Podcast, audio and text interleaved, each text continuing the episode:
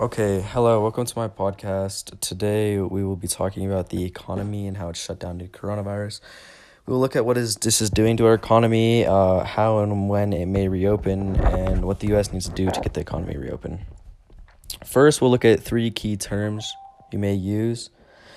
Uh, first is policymakers. Uh, policymakers are people in a position of authority in the government or corporation who have the power to make policy framework of an organization. So a policymaker for the government uh, may be like a governor, and he would set the policy like when the lockdown ends and like when starts like lockdown for quarantine.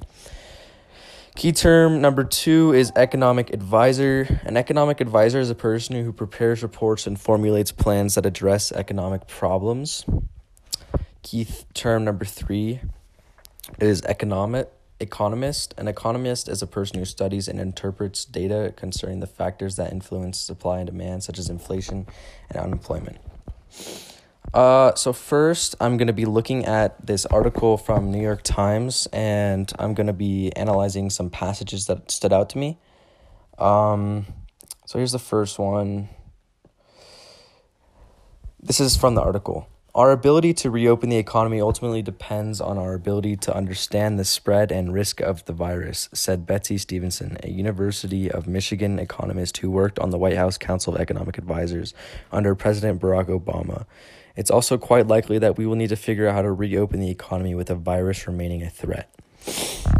So, what I took away from this passage is that the economy is already kind of spiraling downhill, with the virus shutting down most operations. So, in order to turn this around, we need to be able to understand the virus and control it.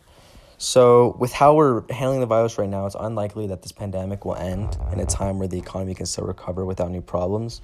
So, we need to learn how to reopen the economy with the virus still not under control, like like slowly reintroducing the economy. Here's another. Here's the second passage. Uh, this is from the article. That, that includes widespread agreement that the United States desperately needs more testing for the virus in order to give policymakers the first key piece of evidence they need to determine how fast the virus is spreading and when it might be safe for people to return to work.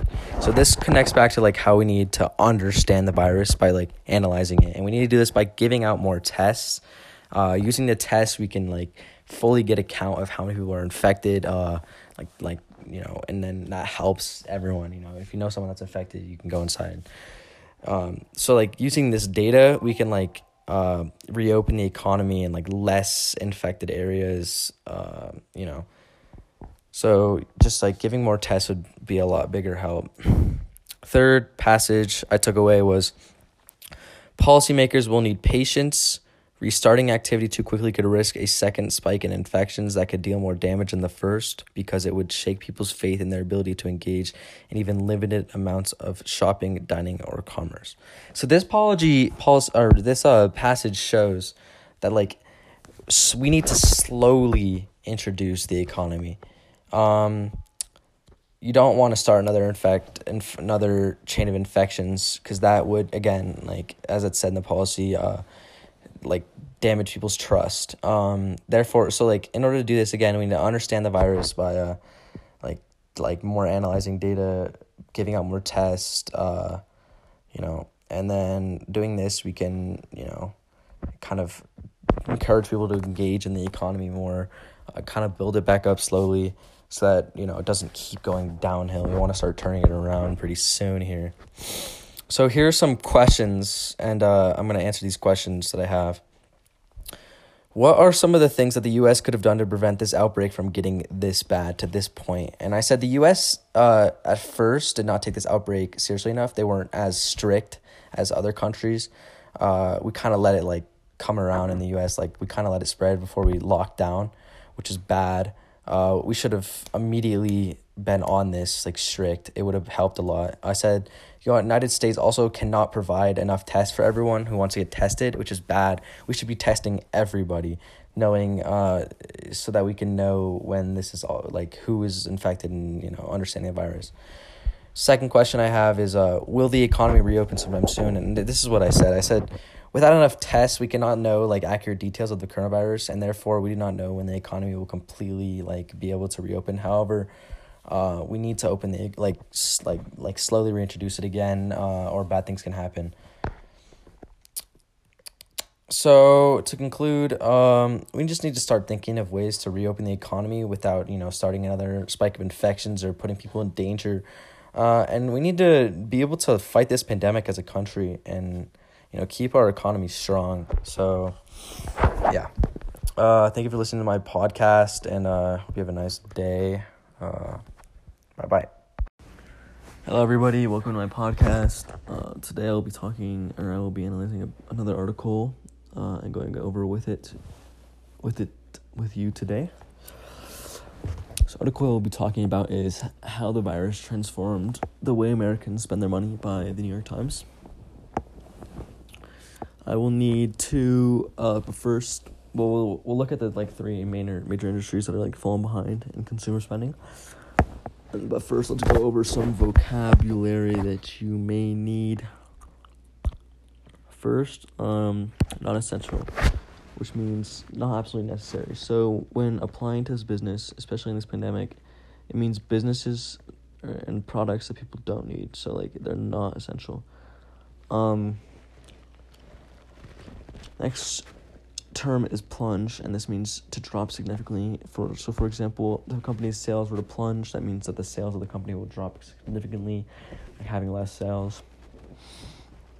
Third key term is aggregators, uh, which is a company that negotiates with producers of a utility service such as electricity on behalf of groups of consumers.